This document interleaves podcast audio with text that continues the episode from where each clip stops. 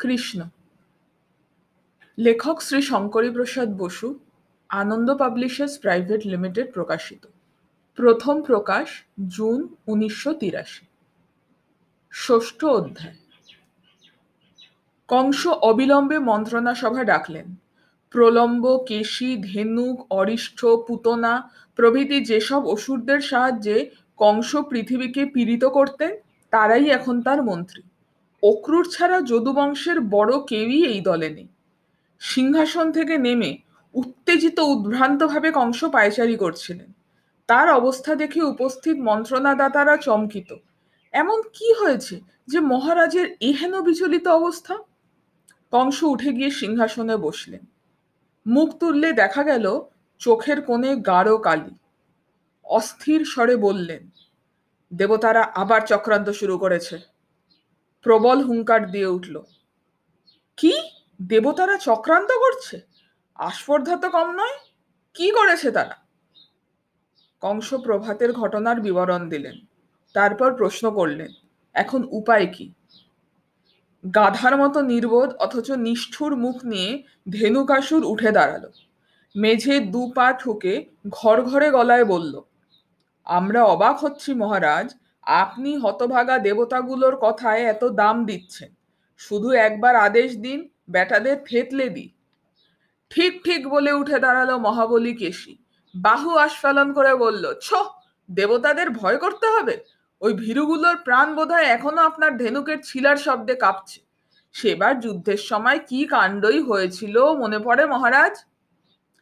হি হি করে হাসির মতো একটা বিকট আওয়াজ করে কেশি বলল পাই পাই করে কি দৌড়ি মেরেছিল বেটারা। হি যারা পালাতে পারেনি, তারা কাছা কোছা খুলে, মাথায় ঝুটি খুলে, লেজে গোবরে। ঢাল তরোয়াল ফেরলে আপনার পায়ে পড়ে কত কান্না কেঁদেছিল। দোহাই মহারাজ, প্রাণে মারবেন না, আর কখনো আপনার সঙ্গে লড়াই করব না। হি হি হি হি।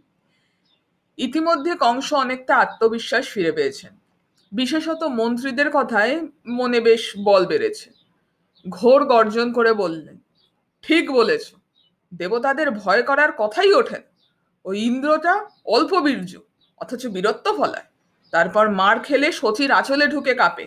ও যেন মনে রাখে, সেবার যখন বজ্জাতি করে বৃষ্টি বন্ধ করে দিয়েছিল, তখন মেঘেদের ছিন্ন ভিন্ন করে ওকে কীরকম নাজেহাল করেছিল। ইন্দ্রের দুই মুরব্বীর, একটা হলো মহাদেব, বনে বনে ষাঁড়ের পিঠে চড়ে ঘুরে বেড়ায়, সে যুদ্ধের কি জানে? আর বিষ্ণু চতুরের শিরোমণি। আমার সামনে আসার সাহস তার নেই। তোমরা ঠিক বলেছ, দেবতাদের তরপানি দেখলে হাসি পায়। কংসের মুখে কিন্তু হাসির কোনো চিহ্ন দেখা গেল না। ক্রূর মুখে দাঁতে দাঁত পিষলেন। তারপর যখন কথা বললেন, তখন ঝিকিয়ে উঠল ধারালো দাঁতগুলো। একটু থেমে কংস বললেন, কিন্তু রোগকে উপেক্ষা করলে তা দুশ্চিকিৎস হয়ে দাঁড়ায়। শত্রুকে বাড়তে দিলে উৎসাহ দান করা দুৎসাহ। তাই ধ্বংস করতে হবে সকল শিশুকে, যাদের বয়স দশ দিন পেরোয়নি।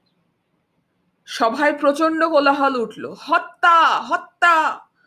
কোলাহল কমলে বৃষ্ণক্রন্ধ অহিষ্টাসুর উঠে দাঁড়াল।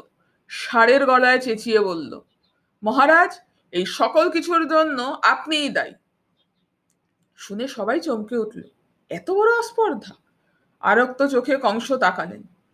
অরিষ্ট বিচলিত না হয়ে ঘোদ ঘোদ করতে করতে বলল, দেবতারা যখন পায়ে ধরেছিল, কেন তাদের দয়া করেছিলেন? যত নষ্টের গোড়া দেবকী আর বসুদেবকে কেন মেরে ফেলেননি?